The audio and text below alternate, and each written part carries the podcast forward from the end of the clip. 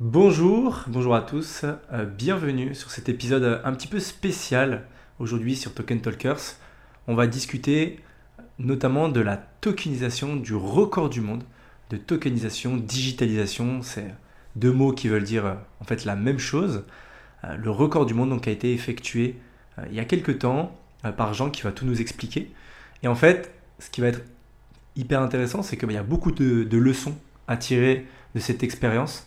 Euh, et euh, surtout, ben, tu vas nous en dire plus, mais l'envie de, de recommencer, l'envie de continuer. Mais voilà, en tout cas, ce record du monde qui a été, euh, qui a été établi, qui est un palace tout simplement, de 200 millions d'euros. Donc, un colosse. ok? Donc, Jean, est-ce que tu veux bah, du coup te présenter un petit peu aux auditeurs, nous dire un petit peu ce que tu fais, qu'est-ce que tu apportes dans ce monde de la tokenisation qui te, qui te passionne, je sais, depuis quelques temps, et comment ça s'est passé un petit peu rapidement. Après, évidemment, on va rentrer dans les détails. Ok, bah, merci pour l'introduction et, euh, super, euh, super content d'être là aujourd'hui euh, avec toi. Donc, l'objectif, effectivement, je vais vous présenter rapidement qui je suis. Donc, moi, j'ai un, un histoire, une histoire plutôt à base de blockchain à la base et surtout finance. Et à force, avec le temps, je me suis dit, bah, pourquoi pas allier les deux La finance, la tech et bien sûr, l'alliage des deux, c'est la blockchain. Et hum, avant ça, j'ai commencé à travailler dans le domaine de l'hôtellerie, où j'ai créé un premier groupe hôtelier, où j'ai trouvé effectivement qu'il y avait beaucoup de lacunes parce que c'est un, voilà, un monde qui est, qui est assez euh, vieillissant. Et euh, j'ai voulu apporter de la, de la, nouveauté, notamment pour pouvoir donner la possibilité à plein de gens, de clients, euh, de différentes personnes de pouvoir éventuellement acheter des parts d'un palace. Et on a attaqué directement ce super produit euh, qui est ce fameux palace, euh, palace à 200 millions en Suisse. Donc euh, voilà, mon, vraiment mon, mon, histoire, elle est, elle est faite de différentes, différents points qui se lient tous. C'est un mélange entre l'hôtellerie, la finance, la blockchain. Bien sûr, comme tout le monde, j'ai attaqué la blockchain en commençant par les crypto-monnaies il y a 5-6 ans en arrière. Parce qu'à ce moment-là, c'était ce qui était le plus populaire, ce qui se faisait le plus. Et puis après, une fois que j'ai terminé cette partie-là, j'ai compris qu'il y avait d'autres possibilités à faire avec la blockchain, notamment la digitalisation d'actifs, tokenisation. Et c'est là qu'on a décidé de, se lancer sur, euh, bah, sur, euh, sur le plus gros projet, parce que c'était un projet qui était à la fois sentimental, mais aussi c'était une option, euh, une option de, de, démarrer un gros, un gros produit d'entrée. Et on, s'est lancé dans ce, dans ce produit-là. Ouais, ouais c'est vrai que c'est c'est marrant parce qu'il y a je trouvais qu'il y avait vraiment ce, ouais, cette, euh, ce rassemblement de, de, plusieurs choses que tu connais euh, bah, très très bien. Donc, euh, tu as, travaillé beaucoup dans l'hôtellerie, tu as, as, un penchant, as, on va dire, tu as un petit penchant pour, tout ce qui est finance. Et tu avais beaucoup accroché, je me souviens, avec, justement avec ces crypto-monnaies-là à la base. Et cette tokenisation, au final, c'est quelque chose qui est apparu il n'y a pas si longtemps que ça. Mmh. je pense que, enfin, en France, toi, quand tu as cherché un petit peu là-dessus D'ailleurs, oui, c'est intéressant de savoir comment est-ce que toi, tu es tombé là-dessus. Est-ce que c'est euh, en cherchant, on va dire, je sais pas, sur des forums, euh, sur YouTube euh, Est-ce que tu es tombé sur un article? Quelle est la première fois? Est-ce que tu t'en souviens Ou est-ce que tu as entendu parler de tokenisation? Alors la première fois où j'ai entendu parler de tokenisation, c'est avec différentes sociétés qui font de la tokenisation notamment aux États-Unis, où on a entendu parler de la possibilité à des gens d'acheter des parts d'immobilier, euh, notamment à l'étranger, parce qu'en France, c'était pas encore super populaire. Euh, ça commence gentiment à le devenir, mais c'était pas encore aussi populaire que ça. Et euh, ma vision, c'était pas forcément de dire je vais tokeniser un palace et faire le record du monde. Ma vision, c'était il y a un palace qui est en difficulté financière euh, L'État, le gouvernement suisse, on y reviendra, mais était propriétaire à ce moment-là ou gestionnaire de ce bâtiment-là, voulait s'en débarrasser et trouvait, euh, bah, voulait trouver un acheteur pour, le faire. Sauf que c'était très difficile dans ces montants-là de trouver un acheteur. Et je me suis dit, bon, bah, si un acheteur à 200 millions, c'est compliqué, pourquoi pas essayer d'en trouver plusieurs à 1 million, voire plus, pour pouvoir éventuellement acheter, acheter ce palace en groupe. Et c'est là que j'ai trouvé l'option de la tokenisation comme l'évidence à ce moment-là de, tenter, euh, tenter ça, de se dire voilà, c'est absolument ce qu'il faut faire parce que le gouvernement bah, a besoin de, de, trouver un acheteur. Nous, on le connaît, on connaît ce, ce produit-là, on connaît ce projet. Euh, il n'y a pas d'autres options actuellement et on se lance, on se lance dans cette, euh, dans cette option-là. Ok, ok, ok, super. Oui, parce que c'est vrai que on pourrait commencer par des petites choses un petit peu à droite à gauche, et là, ça, ça t'as attaqué, attaqué fort avec un gros projet. C'est dans ta nature, hein, t'aimes bien faire des gros projets, et après, c'est très très bien aussi. Mais d'accord, ouais, intéressant, t'es tombé sur des entreprises, du coup, qui, elles, faisaient déjà un petit peu ce système-là, et, et, on y reviendra peut-être un peu plus en détail après, mais on a eu cette grosse euphorie euh, des NFT euh, qui parlaient de certificats, etc., mais qui au final sont plus appropriés pour, euh, on va dire, du numérique, du digital, alors que là, la tokenisation, la façon dont, c'est possible de faire ces choses-là, c'est vraiment fait pour des actifs donc réels, tangibles, dans la réalité, et on a vraiment un, certificat de propriété, quoi, peu importe la part que l'on a, c'est ça. Exactement. Exactement. L'objectif, en fait, c'était vraiment de se dire, bon, il y a plusieurs façons de digitaliser, il y a plusieurs façons de, de, tokeniser. Et à ce moment-là, c'était, bon, ok, on travaille avec le gouvernement suisse, donc déjà on doit faire quelque chose qui est carré. On va tenter le record du monde, donc il faut faire quelque chose qui est carré. Et les cryptos, c'est une possibilité, les NFT, c'est une possibilité, mais après, il y a quelque chose que personne ne connaît encore à ce moment-là, c'était le security token. Le security token, qui est une vraie part digitalisée d'une société, et l'objectif, c'était vraiment de lever les fonds pour cette société-là, que cette société-là achète le palace, et que toutes les personnes qui ont investi dans cette société-là sont propriétaires de réelles parts de ce palace, donc leur sous-jacent sera le vrai, le vrai produit. Il y a la possibilité de le faire en crypto-monnaie, mais ça n'allait pas rassurer les investisseurs. On avait besoin de lever beaucoup de fonds euh, dans un délai aussi super court. Et donc, du coup, il fallait absolument prendre le temps de, rassurer tout le monde. On aurait pu se jeter dans d'autres secteurs, mais voilà, l'objectif numéro un, c'était de sécuriser tout le monde l'acheteur, le vendeur, enfin, les, acheteurs, le vendeur. Et, euh, aussi nous, euh, en ayant un discours, quand, quand, on était en échange avec différents investisseurs, acheteurs, bah, l'objectif c'était d'avoir le meilleur discours et le discours le plus sécuritaire pour tout le monde. Donc on a préféré directement euh, partir sur du security token. Euh, ça ne se faisait pas, pas sur ce genre de, pas sur ce genre de taille d'actifs. D'ailleurs la, tokenisation immobilière était limitée à, on va dire dans ce qui se faisait le plus courant à 1 million, 1 million 5. Euh, effectivement, il y avait déjà eu un record du monde en Suisse avant, à peu près un an avant, dans le, dans le canton de Zurich, qui était à peu près 130 millions, 125, 139 millions. Euh, pour un, immeuble de rapport euh, au centre sur la Bahnhofstrasse de Zurich, c'est un peu le Champs-Élysées en Suisse pour, pour, pour Zurich. C'est un immeuble avec plusieurs appartements et en bas un fonds de commerce.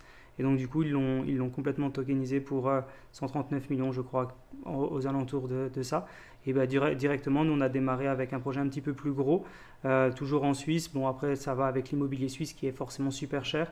La même chose en France, ça aurait peut-être été pas le même prix. Mais voilà, donc du coup, il fallait, fallait faire ce produit-là. Il n'y en avait pas, d'autres options. Et c'est comme ça qu'on a dit, bon, bah, comment centraliser beaucoup d'investisseurs en même temps, leur apporter de la valeur. Euh, pour un bâtiment comme ça, il n'y avait pas d'autre option que, que, la tokenisation. Et heureusement que cette technologie-là existait à ce moment-là. Ok, super. Euh, c'est vrai que pour toutes les personnes qui... Euh, moi, je le connais aussi, ce palace, du coup, j'avais euh, la chance de pouvoir le visiter. si tu pouvais, du coup, pour les personnes qui ne l'ont pas vu, évidemment, on va, on va mettre des images, mais peut-être qu'il y a des gens qui nous écoutent qu'en audio, mais mhm. si tu pouvais juste planter le décor de, voilà, qu'est-ce que c'est que ce palace donner un peu des, des, caractéristiques, nous en parler un petit peu, tu le connais, tu le connais comme ta poche. Euh, pour que tout le monde puisse se faire une idée de à quoi ressemble ce fameux euh, palace. Parce que quand on entend palace, évidemment, on pense tous à. Enfin, chacun a une idée d'un palace, on va dire, dans la tête. Euh, si tu veux nous en dire un petit peu plus par rapport à, à ça, voilà, comment il est ce palace? Alors, bah, magnifique. Déjà, tout, le monde, tout le monde le sait, il est, il est juste incroyable. Alors, peut-être avant de dire comment il est, peut-être je peux dire pourquoi j'ai décidé de faire ce palace, mais vraiment en, en profondeur. Donc, en fait, ce palace avait été euh, racheté par un promoteur en 2008. Et euh, le promoteur qui, à ce moment-là, euh, avait besoin d'apporter une vision hôtelière, on a travaillé avec lui et j'ai travaillé avec lui pour développer la partie hôtelière au sein de ce palace. Donc pourquoi j'ai décidé de faire ce palace? Tout simplement parce que ma vision hôtelière était à l'intérieur de ce palace. Je l'avais développé pendant des années des années. Donc aussi bien pendant la partie travaux. Donc c'est un palace qui a duré plus d'une dizaine d'années de travaux, plus d'une dizaine d'années de, rénovation avec des millions et des millions qui ont été investis dedans. Et euh, le palace a clairement changé vraiment de configuration. Il a été élargi agrandi, le toit a été refait. Euh, c'était une école hôtelière, ça a été transformé en vrai, vrai, vrai, vrai palace. Et euh, bon, du coup, maintenant, il est, somptueux, il est magnifique. Et ma vision, c'était vraiment de trouver une solution avec le gouvernement suisse, avec qui j'étais en relation étroite dans ce projet-là. À partir du moment où le promoteur est, sorti du, projet, bah, j'étais là, je devais euh, m'occuper de, trouver une solution vitale pour, pour ce bâtiment. Et c'est pour ça que j'ai attaqué celui-là. Alors, effectivement, bah, qui est, ce, palace? Donc bah, déjà c'est le Pèlerin Palace en Suisse. Euh, c'est vrai qu'on n'avait peut-être pas encore donné le nom. Donc euh, c'est le Pèlerin Palace en Suisse, qui est un palace dans les hauteurs de Vevey. Donc Vevey c'est situé entre Lausanne et Montreux, pour ceux qui connaissent. Donc c'est dans le canton de Vaud, c'est de la partie française. Euh, depuis ce palace, vous avez vu sur Tonon et Evian, juste de l'autre côté du lac. Et il est dans les hauteurs à peu près à 900 mètres d'altitude, 800-900 mètres d'altitude, dans les hauteurs de Vevey. La ville s'appelle le Mont Pèlerin, c'est plutôt un village. Et euh, dans ce village du Mont Pèlerin bah, est planté euh, le Pèlerin Palace notamment. Donc ce Pèlerin Palace euh, est, un produit juste incroyable. Il fait à peu près 15 000 mètres carrés sur deux bâtiments. Donc c'est un bâtiment central avec un bâtiment pour le personnel juste à côté. Et il est, il est composé de 24 appartements. Donc 21 plus 3, dont les 3 qui ont été rassemblés pour faire un penthouse, le plus grand de Suisse, 1800 mètres carrés, euh, une valeur environ de 85 millions, qui est le plus grand et le plus cher appartement penthouse de Suisse. Un des top 3 au monde. Vraiment un truc juste incroyable. Donc euh, le Pèlerin Palace est donc composé de différents niveaux d'appartements. L'objectif de ces appartements, c'est d'avoir euh, ce qu'il faut à l'intérieur de cet appartement pour que les propriétaires ou les locataires ou les personnes résidentes dans, ce, dans ces appartements aient le nécessaire. Donc pour vivre, il y a vraiment tout. Il y a des cuisines, des chambres, c'est high-tech de, de A à Z tout est haut de gamme, le moindre, le moindre détail a été retransmis dans ce, dans ce bâtiment, le, que ce soit le marbre, le parquet, les peintures, le système sonore qui est dans les murs, caché dans les plafonds, avec des, des, des systèmes de télévision cachés dans les murs. Quand tu allumes ta télévision, tu as quelque chose qui s'ouvre et la télé elle sort. C'est vraiment, vraiment quelque chose de magnifique. Toutes les cuisines ont été faites euh, avec goût. C'est voilà, le top du top. Hein. La vision du promoteur à l'époque, euh, c'était de faire le plus gros bâtiment au monde, ou en tout cas le meilleur en Suisse dans ce secteur d'activité-là, de résidence hôtelière. Il l'a réussi. Hein. il a réussi. On, parle vraiment d'un bâtiment qui, euh, qui une fois terminé, avait une valeur à peu près de 35 000 francs le mètre carré. Donc 35 000 francs, c'est à peu près 35 000 euros le mètre carré. Donc pour te dire que c'est vraiment assez incroyable. Donc euh, il y a 20, 21 appartements qui sont vraiment complètement, complètement faits d'une certaine manière. Puis après il y a le penthouse, le fameux qu'on parlait juste avant, qui, qui prend les trois derniers niveaux et qui est assez incroyable. Et au-delà de ça, comme c'est une résidence hôtelière, un hôtel également, donc le Pèlerin Palace, il y a toutes des zones, euh, on va dire, hôtelières où les gens peuvent échanger. Donc quand tu rentres dans le palace, tu arrives, tu as un énorme lobby dans ce lobby-là, tu as, tu as un bar, tu as tout un espace où les gens peuvent vraiment se rencontrer, discuter. L'avantage, c'est que tu es dans un bâtiment fait euh, de plein d'appartements très très excessifs au niveau du prix. Euh, c'est incroyable et forcément, ce n'est pas, pas pour tout le monde.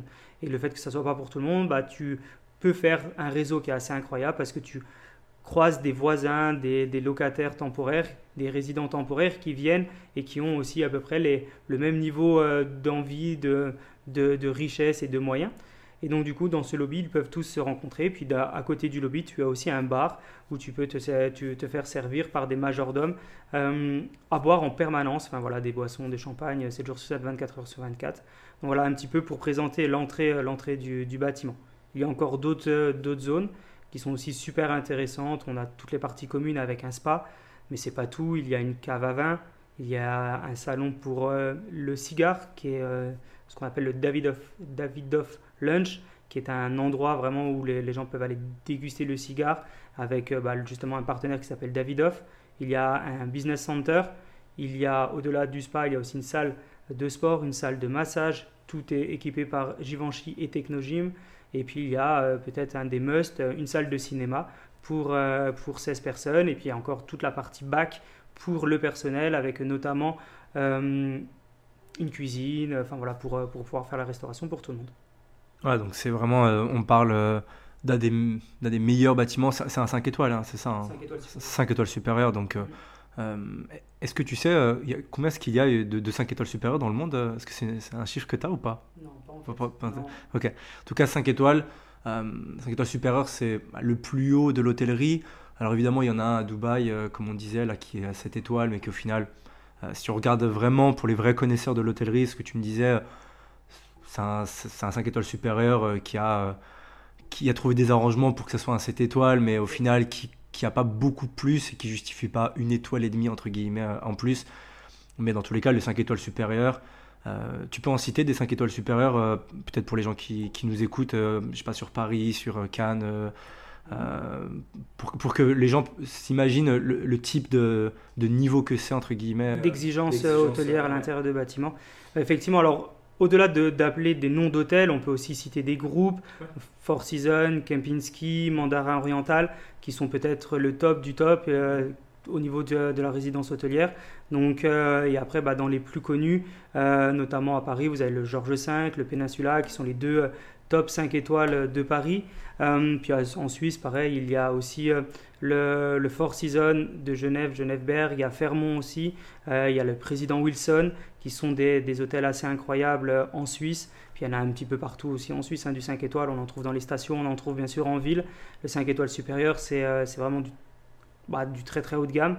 Et euh, c'est pas fait pour tout le monde parce que c'est vrai que c'est une atmosphère qui est, euh, qui est parfois ultra luxueuse et certaines personnes peuvent se sentir mal à l'aise. Par contre, l'avantage d'une résidence hôtelière, c'est que c'est de l'ultra luxe, c'est sûr, mais tu te sens comme à la maison parce que c'est pas des hôtels.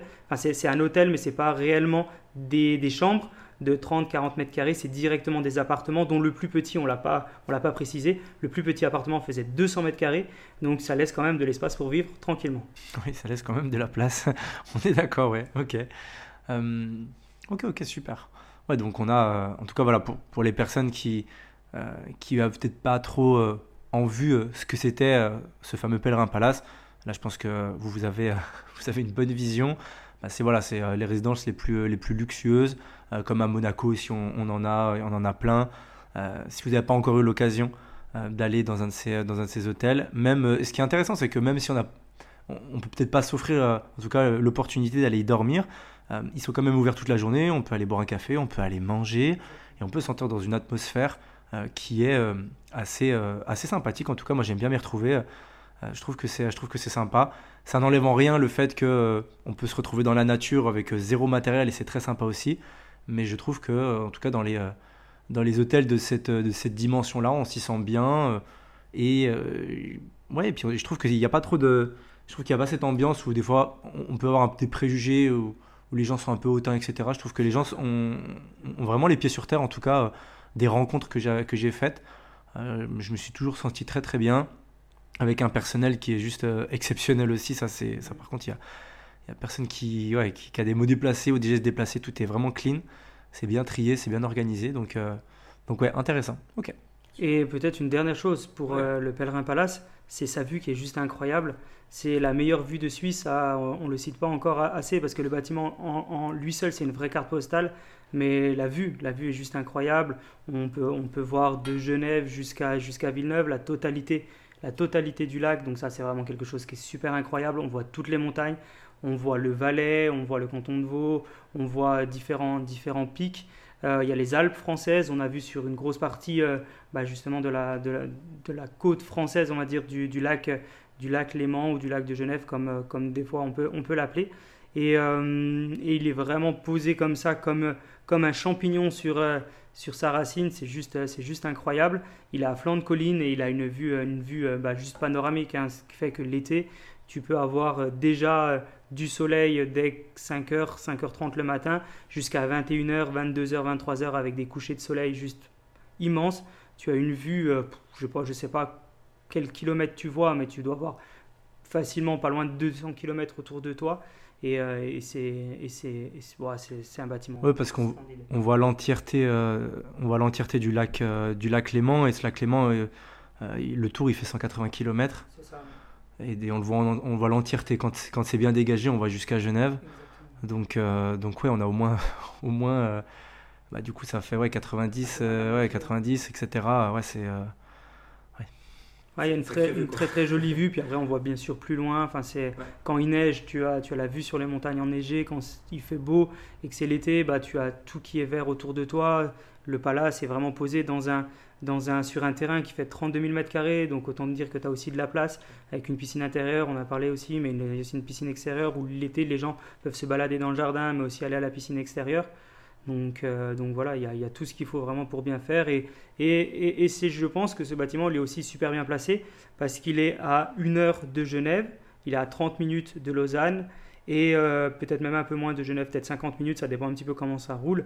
Mais euh, aussi, il est pas loin des stations de ski. Donc en, en 45 minutes, tu as Verbier, donc, qui est quand même une top station de ski, Takstad qui est à peu près à une heure. Donc voilà, mais tu es aussi à la fois un petit peu reculé parce que tu es, dans la campagne et le fait d'être reculé, bah, tu, profites quand même de, ce calme, de cet apaisement euh, de, ce bâtiment. Et puis bah, si jamais tu veux avoir un petit peu de ville, bah, tu prends la voiture ou le funiculaire, tu descends en bas à Vevey, à Montreux, à Lausanne et tu peux profiter de, beaucoup, beaucoup de choses. Euh, donc voilà, je pense que c'est vraiment le, juste milieu avec un, un, un, héliport pas très loin aussi pour se poser en, hélicoptère si, si, si, besoin. Donc il y a tout ce qu'il faut vraiment pour, pour bien faire dans, dans ce bâtiment, il manque rien du tout. Donc là, c'est vraiment euh, le, type, euh, le, type de choses qui est euh, le type d'actif, parce que c'est évidemment un actif, c'est donc c'est c'est un bien qui est exploité du coup de façon permanente ou temporelle, mais en tout cas il y a une exploitation et, c'est un bien qui crée de la rentabilité, donc c'est vraiment un actif. Et dans le, dans le cadre de la, de la tokenisation, on est en train d'y glisser gentiment. c'est intéressant justement de tokeniser un actif en tant qu'investisseur parce qu'on va investir sur quelque chose dans un bien euh, dans lequel on va avoir bah, des rentrées d'argent et en plus de ça c'est un bien qui prend de la valeur bah, parmi les, facteurs en fait qui ne changent pas hein, les facteurs tangibles qu'on connaît de l'immobilier dans ce cas-là eh ben on va avoir aussi une plus-value euh, sur la revente on, va gentiment aller dans, justement cette, la technologie euh, cette tokenisation aujourd'hui quel a été le plan que tu as mis en place pour tokeniser, digitaliser euh, du coup euh, ces 200 millions? Ça peut être bah, comment est-ce qu'il a été évalué, euh, comment est-ce que ça a été divisé, en combien de parts, etc. Quelle était un petit peu l'idée en termes d'investisseurs, à combien est-ce que d'investisseurs est-ce que tu t'attendais? Ok. Et eh ben en fait, effectivement, alors l'idée, et, c'est juste hein, ce que tu as dit, c'est investir dans, dans, un palace. Par la tokenisation, c'est investir dans l'immobilier. Euh, au-delà d'investir dans l'immobilier, il y a d'autres avantages. Effectivement, la plus-value immobilière. Mais en hôtellerie, tu n'es pas dépendant d'un seul actif. Si demain, j'investis dans, un, dans une maison et que cette maison est mise en location, bah, je suis dépendant seulement d'une seule source de revenus, c'est-à-dire cette maison. Si j'ai un dégât des eaux, si mon locataire ne paye pas ou X problème, bah, en fait, ma source de revenus elle est totalement perdue. Dans le cadre du, Pèlerin Palace, il y a 24 euh, appartements plus les, 12 appartements à côté. Donc je suis dépendant d'autant de sources de revenus que j'ai d'appartements. Donc s'il y a un appartement qui n'est pas loué, dans tous les cas, les autres sont, loués. Donc ça, c'est super important. Et l'hôtellerie, donc il y a l'avantage de ça, c'est du fait que tu sois quasiment complet, on va dire en général, c'est entre 60 et 90% le taux de remplissage d'un hôtel qui fonctionne bien. Euh, si jamais tu, tu as encore cette partie-là, mais tu peux encore calculer le, les services. Dans l'hôtellerie, qu'est-ce que tu vends en plus? Bah, Tu vends un service. Et ce service-là, il est, il, est, il est, payant. Donc, on parlait juste avant d'un spa. Bah, effectivement, tu peux aller facturer un massage en plus. Tu peux aller chercher un client à l'aéroport. Tu peux vendre des boissons dans le lobby. Tu peux vendre un cigare. Tu peux réserver le business center pour toi sur lequel tu le payes. Et donc, ça fait encore des sources de revenus supplémentaires. Donc l'avantage de, ce bâtiment-là, et vraiment c'était l'avantage numéro un pour les investisseurs, c'est qu'il n'avait pas de limite. Il pouvait, euh, c'était pas juste une seule source de revenus, c'était trois sources de revenus possibles avec, euh, avec la plus-value immobilière, et donc c'était très très intéressant. Et c'était vraiment, vraiment ça qui était euh, l'objectif numéro un pour, pour tout le monde.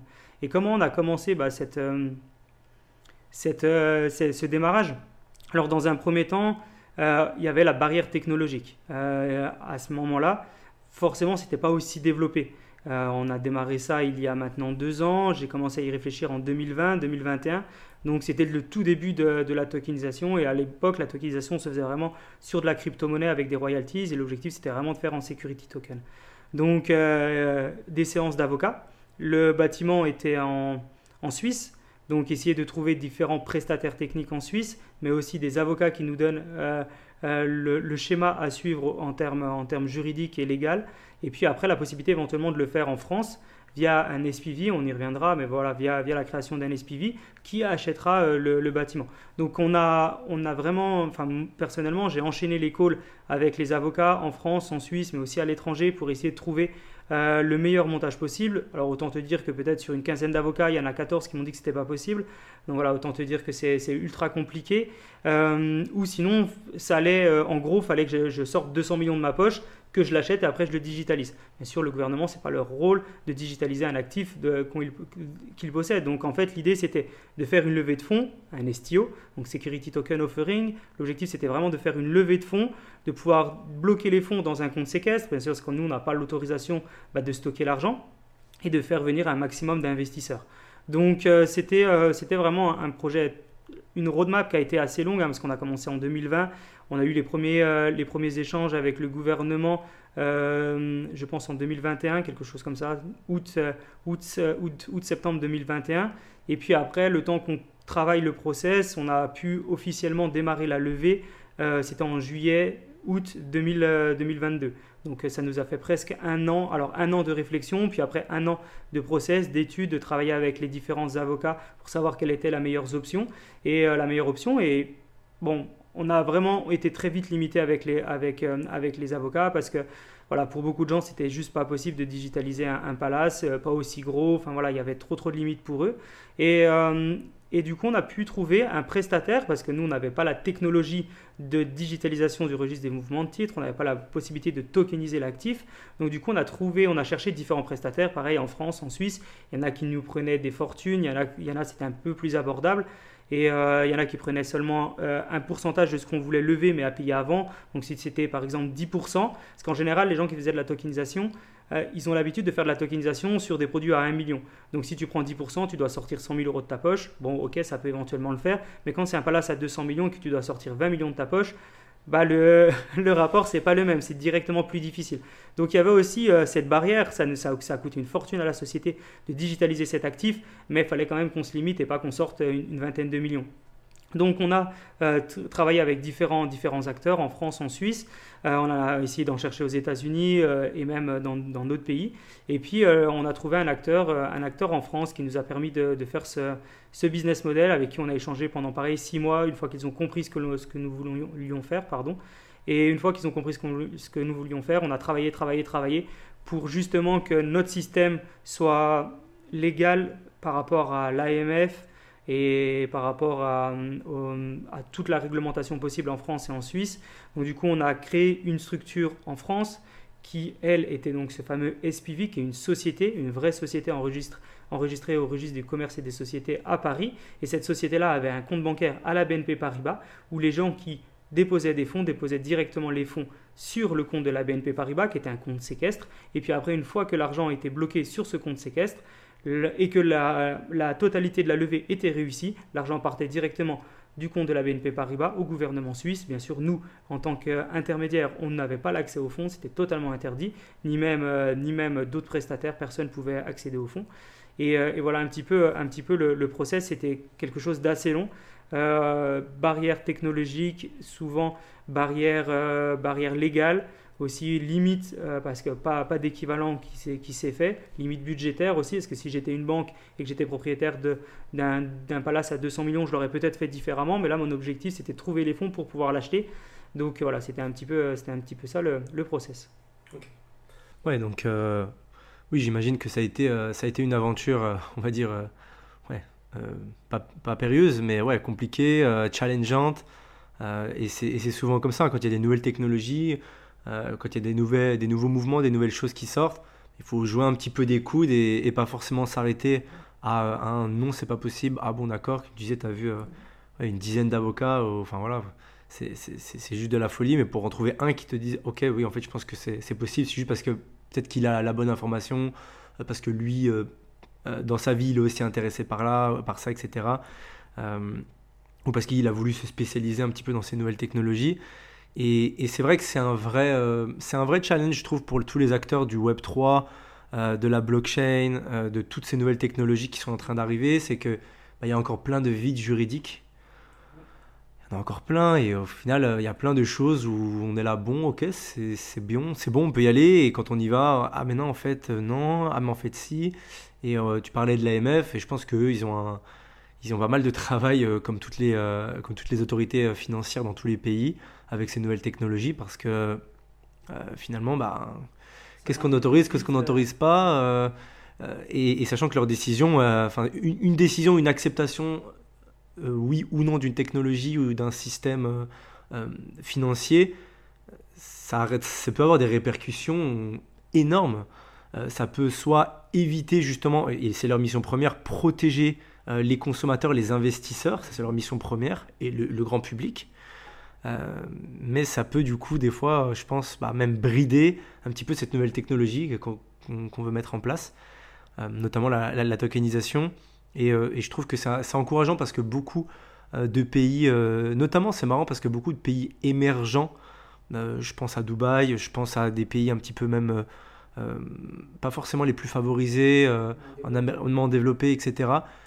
Et ben du coup, ils sont un peu moins, on va dire, structurés par des règles hyper strictes, etc. Ils ouvrent un petit peu plus la porte et ça se passe pas forcément plus mal en fait. Bah oui, peut-être qu'il y a deux trois cas où ah oui bon, on aurait peut-être dû faire ça, on aurait dû faire ci, mais euh, mais on peut prendre euh, l'exemple voilà d'Amérique latine où je sais que aussi la tokenisation immobilière c'est quelque chose qui est en train de se développer énormément.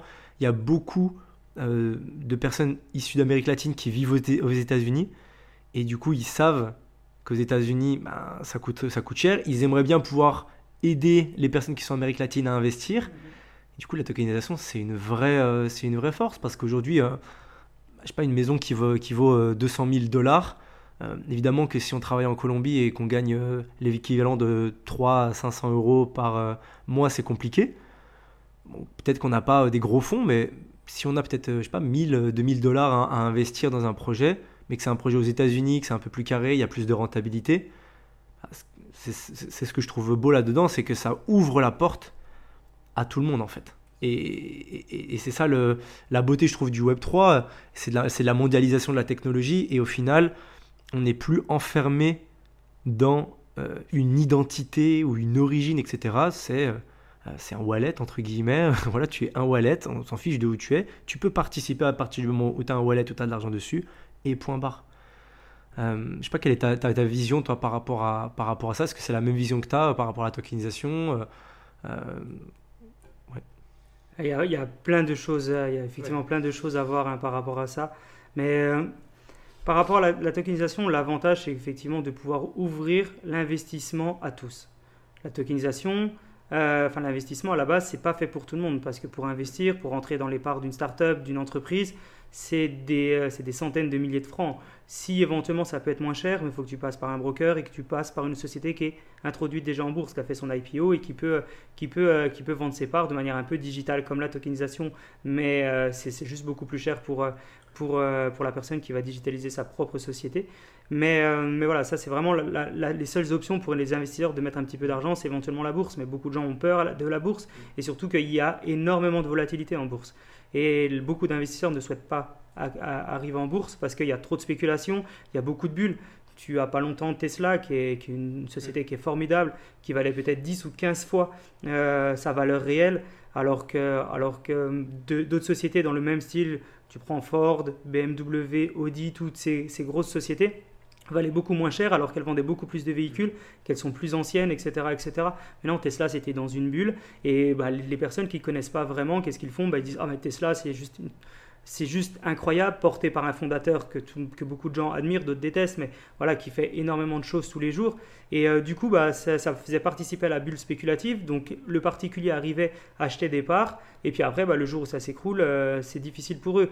Et la tokenisation, c'est un petit peu différent parce que quand tu achètes, tu as vraiment l'actif tangible derrière. Donc, ce n'est pas forcément qu'une société. L'avantage de la tokenisation, on a parlé d'immobilier, mais on peut parler d'œuvres d'art, on peut parler, euh, je ne sais pas, de clubs de, club de, de, sport, on peut parler d'œuvres euh, d'œuvres numériques, on peut parler de vraiment différentes choses. On peut, voilà, on pense pas assez, mais il y a aussi la propriété intellectuelle que tu peux digitaliser. Enfin, il y a plein de choses que tu peux, tu peux vraiment digitaliser à, l'heure actuelle. 99% des choses peuvent être digitalisées. Tout ce qu'on voit, ça peut être digitalisé. Alors, il faut qu'il y ait un avantage de les digitaliser, parce que mm. digitaliser ce micro-là, c'est super, mais en fait, ça va te servir à quoi? Donc, tu peux tout digitaliser à partir du moment où il y a, il y a quand même un peu soit de renta ou soit des avantages pour les investisseurs qui vont acheter tes parts. Après, tu peux juste digitaliser ta maison pour toi-même pour que ça soit plus facile de revendre le fait de le revendre en part ou pour la succession. Il y a, vraiment pas mal de choses et, euh, et, la tokenisation, si vraiment on prend le temps d'y réfléchir, bah, c'est euh, l'avenir hein, de, de, la finance, ça c'est sûr. Mais au-delà d'être l'avenir de la finance, c'est surtout l'avenir de l'investissement.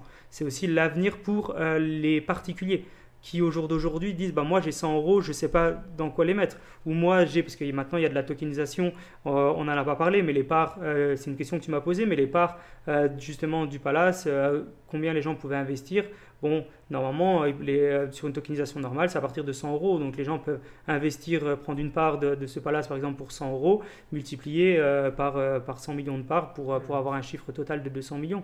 Donc voilà, c'était c'était un petit peu, enfin c'était un million de parts pardon, à, 200, à, 100 euros. donc voilà, c'était un petit peu, c'était un petit peu toutes ces choses-là qu'il faut, qu'il faut vraiment enregistrer, comprendre.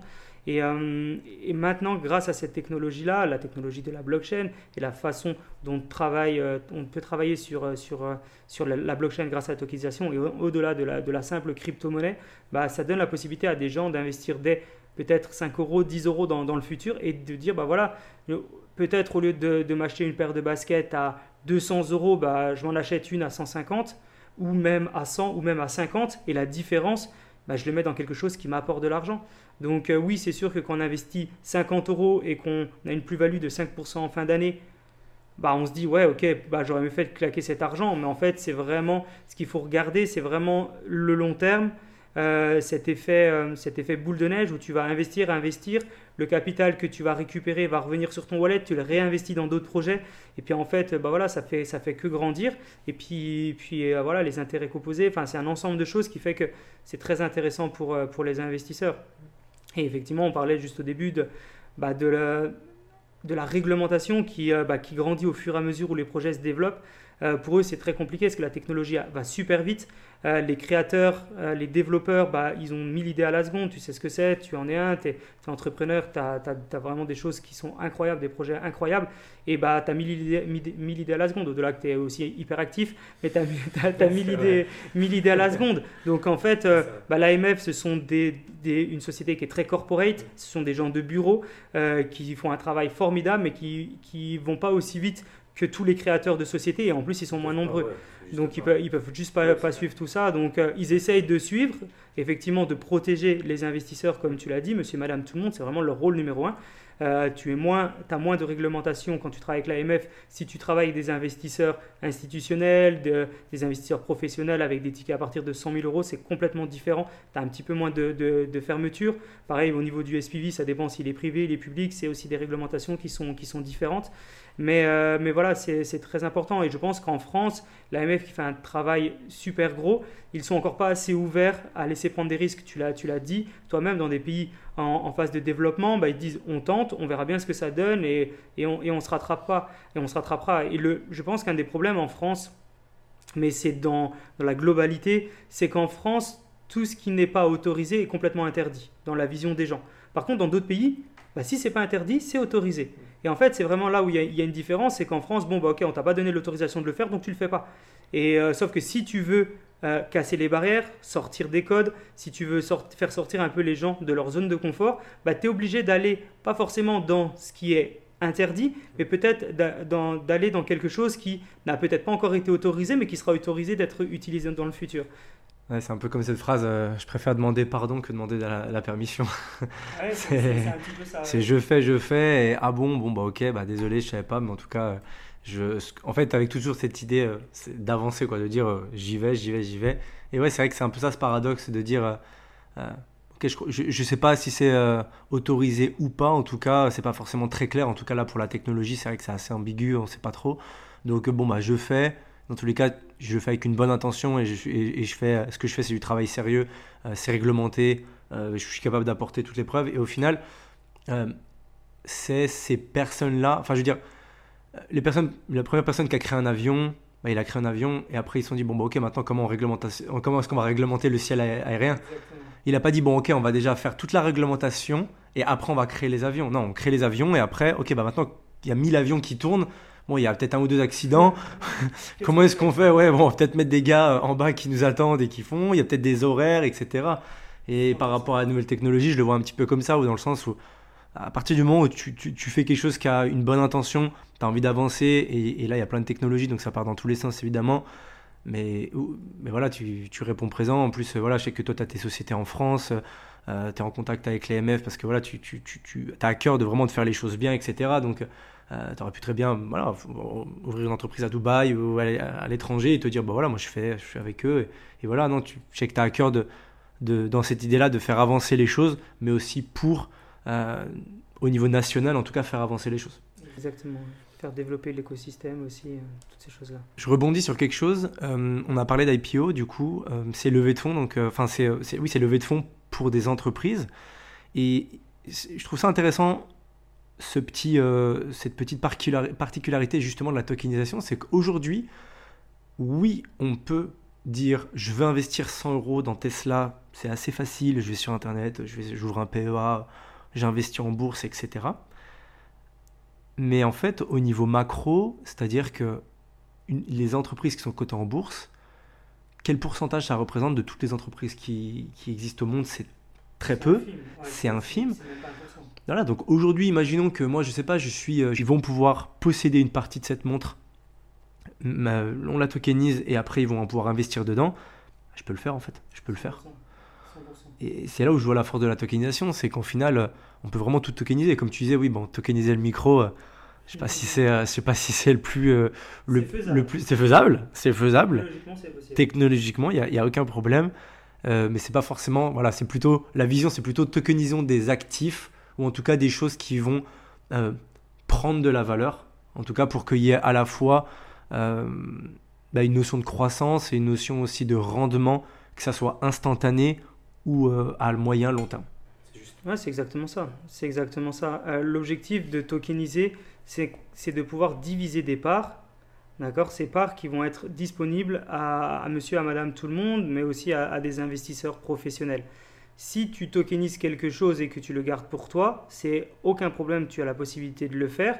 Mais forcément, bah, à un moment, ça peut, ça peut te limiter dans le développement. Tu dis, bah voilà, si je le fais sur une startup, si je le fais sur une entreprise, bah, l'avantage c'est que je peux euh, vendre des parts de, ce produit que je dans lequel je suis déjà propriétaire.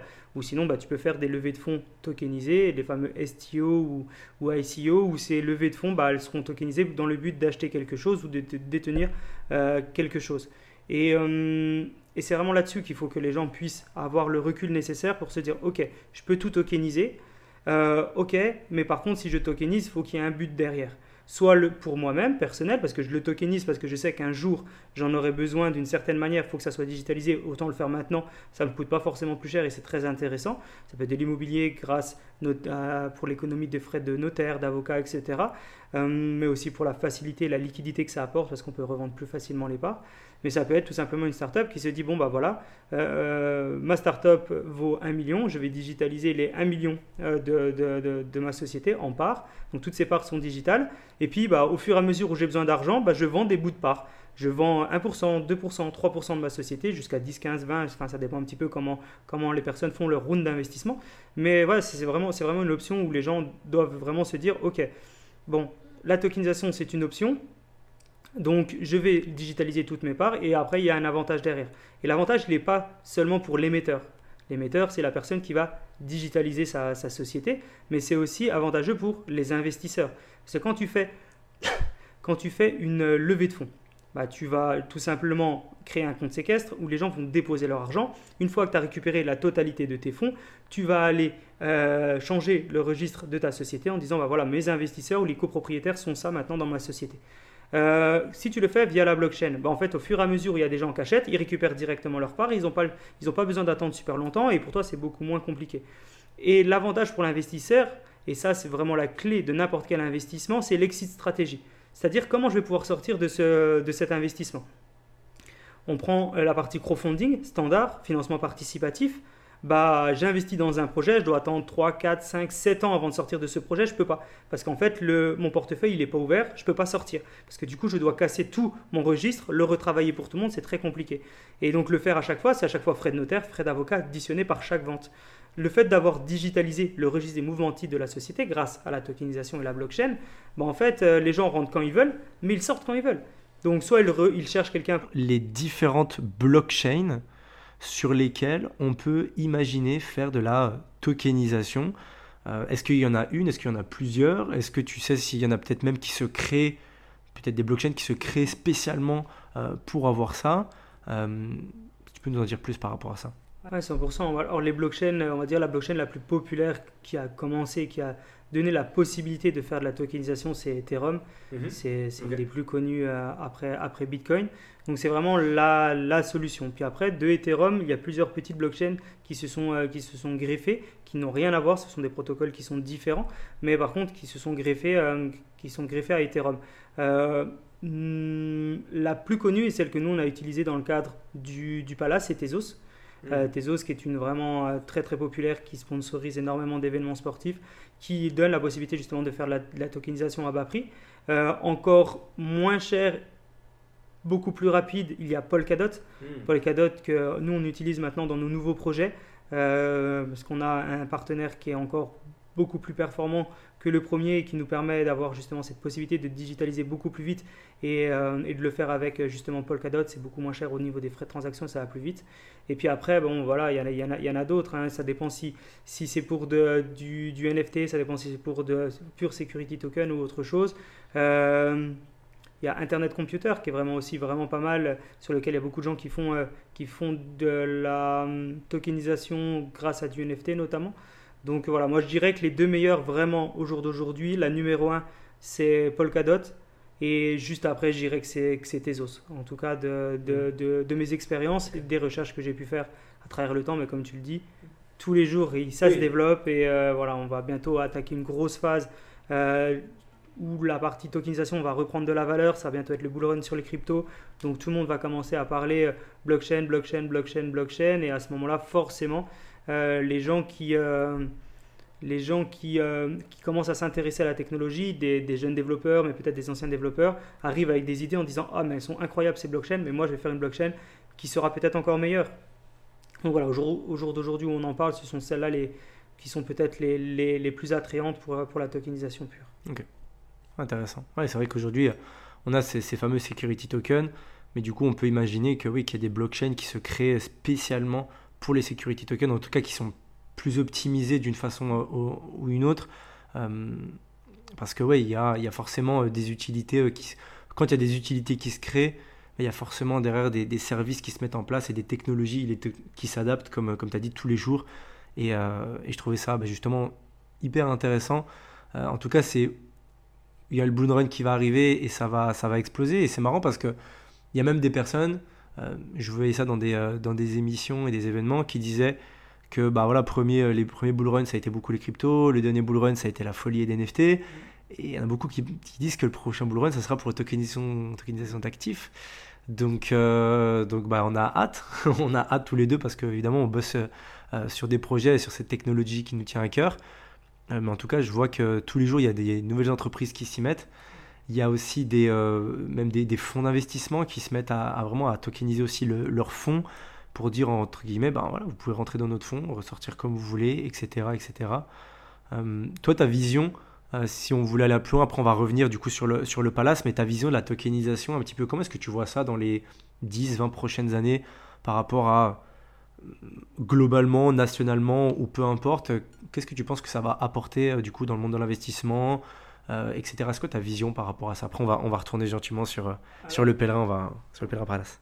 Bah oui, je pense que je pense que il faut faire un rapprochement au développement de Internet. La tokenisation au jour d'aujourd'hui, si on devait le reprendre par rapport à Internet, on serait à peu près à quel niveau? Et moi, je le, je le, dis assez souvent, c'est qu'on est à peu près à, l'équivalent d'Internet en 1995. Euh, et je pense vraiment que c'est là où il y a la, c'est là où il y a la différence. Euh, Internet, euh, Internet en 95, c'était vraiment pas du tout la même chose. C'était pas comme on l'utilise à l'heure actuelle. C'était vraiment pure tech, très peu de personnes comprenaient Internet. Si moi je venais te voir en 95 et je te disais, bah écoute, viens, donne-moi ta maison, grâce à je vais te la mettre sur Internet et tu vas pouvoir l'acheter. Bah, les gens, ils avaient peur. C'était une arnaque, c'était tout ce que tu voulais, mais c'était pas possible. Mais par contre, on trouvait des, investisseurs partout dans le monde et ça se vendait plus vite. Et c'est ce qu'on est en train de faire avec la tokenisation. On trouve plus d'investisseurs, ça va plus vite, ça se vend plus vite, tout va plus vite. Mais les gens, pour eux, c'est encore, encore un gros frein.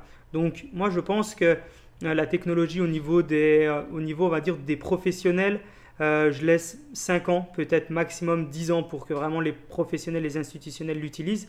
Euh, tu as parlé des fonds juste avant. Bon, le plus gros fonds du monde, on le connaît tous, qui est même la plus grosse société du monde, c'est BlackRock. Il y a BlackRock, il y a, pas, il y a quelques mois, disait bah, le futur de la finance, c'est la tokenisation. Donc si eux, ils le disent alors que c'est leur métier et que c'est les number one au monde, c'est qu'il y, a une raison. Donc je pense que eux, ils sont déjà dedans parce que c'est leur métier, ils ont, ils ont du staff, ils ont tout ce qu'il faut avec.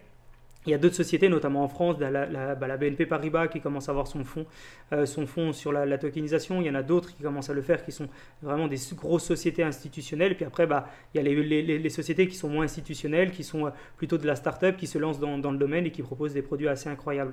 Et, euh, donc, cette équipe-là, vraiment la partie professionnelle pure, je pense que dans 5 ans, ça va aussi dépendre du prochain bull run, mais je pense que dans 5 ans, maximum 10 ans, vraiment tous les gens qui travaillent dans la finance auront un recul sur euh, la tokenisation d'actifs. Ça, c'est une certitude. Euh, et puis après, le retail, le public, je pense que c'est plutôt 10 à 15 ans.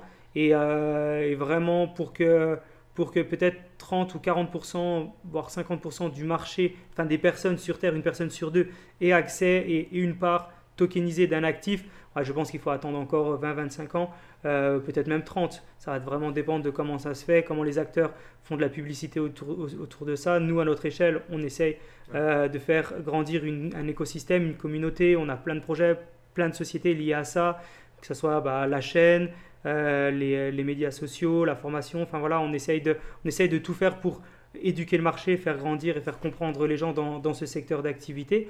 Mais c'est possible qu'il y en ait d'autres qui le fassent aussi bien que nous et qui soient peut-être plus gros, des Google, des, des, sociétés comme ça, et qui permettent à tout le monde de, de, comprendre un petit peu ce qui est en train de, ce qui est en train de se faire. Ouais. ouais, c'est vrai que et ça peut. Moi, ouais, je, je me demande si ça peut même pas aller encore plus vite pour le grand public parce que quand je vois que là, dans quelques mois, apparemment, il y a l'euro numérique qui va sortir. Ouais si c'est fait d'une façon où tout le monde doit avoir un wallet euh, d'une façon ou d'une autre, un petit peu sur la blockchain, ça peut. Enfin. Bah, L'euro numérique, je pense que le wallet, du coup, il sera chez la banque pure. Ouais, mais est-ce qu'ils vont pas créer une blockchain du coup? Effectivement, les gens vont se jeter sur le NFT. Après, on en pense ce qu'on en pense, mais c'est une option le NFT. Puis après, bah, surtout sur le, sur, le, sur le security token. Moi, je pense que c'est vraiment, c'est vraiment ma vision et tu as raison. C'est possible que ça aille beaucoup plus vite euh, si euh, s'il y a un euro numérique et que les banques centrales disent bon bah aujourd'hui, je sais pas Christine Lagarde, demain elle dit bon bah voilà, on doit à partir de demain faire un euro numérique. Tout le monde a l'obligation d'avoir un wallet dessus. Euh, c'est sûr que là, ça va accélérer vraiment, vraiment tout le monde et en gros, tout le monde aura plus le choix. Donc, c'est un petit peu comme le jour où il a fallu changer euh, de monnaie. On est passé de l'euro, du, du, franc français à l'euro. Euh, bah, j'allais dire du franc suisse, mais non, parce que le franc suisse, ils n'ont pas changé, ils ont bien, ils ont bien raison. Mais, euh, mais voilà, c'est c'est cette option-là. Bah, je pense que si on leur laissé la choix aux gens, on serait toujours en franc français. Mais le fait de leur imposer, bah, au moment où ils peuvent, ils peuvent, ils avaient plus le choix. Et je pense que, je pense que c'est vraiment, c'est vraiment, ça peut vraiment accélérer effectivement grâce à, grâce à ça. Euh, on, revient du coup euh, sur, euh, sur ce projet du coup du Pèlerin Palace, parce qu'on est parti un petit peu à droite à gauche, mais qui est intéressant parce que ça, pour toutes les personnes qui, qui nous écoutent, qui nous regardent, de comprendre un petit peu notre, vision par rapport à ça. du coup, ce pèlerin, l'objectif de, de, lever de, fonds, au final, il n'a pas, pas été rempli pour diverses raisons. Peut-être que le marché n'était pas forcément prêt. Et d'ailleurs, euh, je suis curieux d'avoir un petit peu ton, ton, ressenti par rapport à ça. Euh, quelle a été un petit peu euh, la réaction des personnes quand tu parlais de ce projet, etc. Et quels sont les bénéfices qu'on tire du coup de ce, de ce projet Et quel impact est-ce que tu, tu, penses que ça a eu sur la mentalité des personnes ou même, je dirais même, le marché Est-ce que ça a eu un impact sur peut-être même l'immobilier en Suisse? Je pense. Je pense, je pense qu'il y a eu, euh, il y a, eu il y a vraiment pareil, il y a eu pas mal de, pas mal de choses à voir autour de ça. concernant l'impact, c'est sûr qu'il y en a eu, parce que c'est quelque chose qui était complètement privé mais qui a été rendu public et sur lequel les gens se sont intéressés. Ce pèlerin palace est ultra connu euh, dans cette région euh, de la Suisse. Tout le monde savait qu'il avait, qu'il avait à ce moment-là des difficultés, que le gouvernement est en train de le, récupérer, de le sauver et qu'il y avait un repreneur. Les journalistes ont fait des articles par rapport à ça. Ils ont fait des, des, articles sur le fait qu'il y avait la tokenisation qui était possible euh, pour sauver ce, bâtiment, ce, patrimoine suisse. Et forcément, ça, ça ouvert, ça a ouvert les les yeux à plusieurs personnes. Souvent, et c'est la même chose pour tout le monde, tu en entends parler une fois, tu nexes parce que tu comprends pas, deux fois, trois fois, puis au bout d'un moment que ça revienne dans tes oreilles, tu dis bon bah attendez, si tout le monde m'en parle ou si j'ai entendu venir ça à mes oreilles plusieurs fois, il y a peut-être une raison. Et effectivement, tu, toi, tu as raison quand tu dis bon bah est-ce qu'il y a eu un impact ou pas? Oui, je pense qu'il y a eu un impact. Euh, parce que forcément le fait que les gens ont commencé peut-être à en entendre parler grâce à, grâce à, grâce à ce projet-là, parce que c'est un projet qui est public et euh, enfin qui était privé mais qui s'est rendu public mm. par, euh, par les journalistes, bah du coup euh, je pense que ça a forcément ouvert les yeux à plusieurs personnes. Le gouvernement en tant que tel ne savait pas ce que c'était, des partenaires autour ne savaient pas forcément ce que c'était et, et c'est ça peut-être aussi à la fois le problème. Tu, tu, parles effectivement qu'on n'a pas pu aller jusqu'au bout. Alors on n'a pas pu aller jusqu'au bout parce que le délai était très court. lever 200 millions en même pas trois mois, c'était vraiment très compliqué. C'était un sacré pari. On a pu lever des fonds, on a quand même pu euh, faire des très jolies choses. On a pu travailler avec des investisseurs euh, professionnels. Euh, voilà, on a, on, a, on a aussi augmenté notre réseau. On a aussi compris un petit peu ce qu'était le marché. Effectivement, la difficulté, c'était d'expliquer au marché que ce qu'on en faisait, c'était génial. Mmh. Parce que quand on, on quand bah, un investisseur venait me voir et me dit bon bah voilà Jean votre produit est incroyable. Je veux mettre des fonds comment ça se passe? Et je lui dis bah ça se passe. Il euh, faut faire un virement puis après vous allez recevoir des parts digitales. Euh, tout le monde a eu peur vraiment tout le monde a eu peur. Euh, tout le monde bah, te prend un peu pour un extraterrestre en disant mais c'est pas possible euh, faut pas le faire. Et au même titre que les avocats que j'ai eu par téléphone plein de fois plein de fois avant d'avoir vraiment ce, schéma clair dans ma tête qui bah, je te l'avais présenté hein. c'est un schéma où ça voilà c'était assez c'était assez précis, mais effectivement, c'était quand même un gros schéma de savoir comment on faisait. Et euh, même les avocats, une fois que j'avais réussi, qu'on pouvait lancer ça, ils se sont dit, bah, comment il a fait en fait? Mm. Parce qu'en fait, bah, du coup, on a dû créer des, ou aller dans des chemins qui n'avaient pas été empruntés, aller développer des parties qui n'avaient encore jamais été faites, et forcément les avocats n'avaient encore pas, pas le recul nécessaire. Et pas de, ouais, pas de, pas de, de, de, de, schéma tangible et pas de règles, lois tangibles sur. Oh, ah oui, mais là, du coup, ça n'a jamais été fait. Du coup, ah, euh, dans, dans, dans, dans le schéma 1 de la ligne 2, etc., etc., bah, c'est pas écrit. Donc, si c'est pas écrit, on peut pas faire. Alors que oui, en fait, on pouvait faire. On a dû se creuser la tête pendant un bon moment. Et euh, ça a été validé par. Euh, par, par l'État suisse, ça, a été validé par tout le monde. Validé par tout le monde pour pouvoir aller, par pouvoir aller dessus. Alors l'État suisse, bien sûr, on avait zéro risque, hein, donc ils n'avaient aucune raison de dire non. Mais ils n'auraient pas accepté si c'était pas légal. Mais ils n'avaient pas accepté si c'était pas légal, bien sûr. Euh, c'est à eux aussi de, bah, de, de, de réfléchir qu'est-ce qu'ils pouvaient faire. Et euh, bah, ils, ont réussi à, ils ont réussi à trouver. Euh, ils ont été intelligents pour, pour comprendre qu'il y avait des avantages et qu'il n'y avait pas que du risque. Et donc, du coup, ils se sont, ils sont, dit, sont dit, on y va. Donc, effectivement, la, la, première difficulté, c'était que quand on était au téléphone avec un investisseur ou quelqu'un qui voulait mettre des fonds, qui nous expliquait juste, OK, j'ai entendu parler de votre produit, je veux mettre des fonds, comment ça se passe? Euh, et que, quel est mon avantage après? Donc on peut lui expliquer, mais lui il se dit ok la blockchain, mais c'est des risques, c'est de la crypto, c'est de la volatilité. Ben non, vous achetez des parts d'un palace, c'est bon, il n'y a pas de volatilité, c'est de l'immobilier. Mais pour eux, c'était vraiment cette partie-là qui, qui, qui, a freiné beaucoup, beaucoup. Et le temps que tu éduques le marché, que tu leur expliques ce qui se passe, eh ben, bah, le problème c'est que la levée elle est terminée.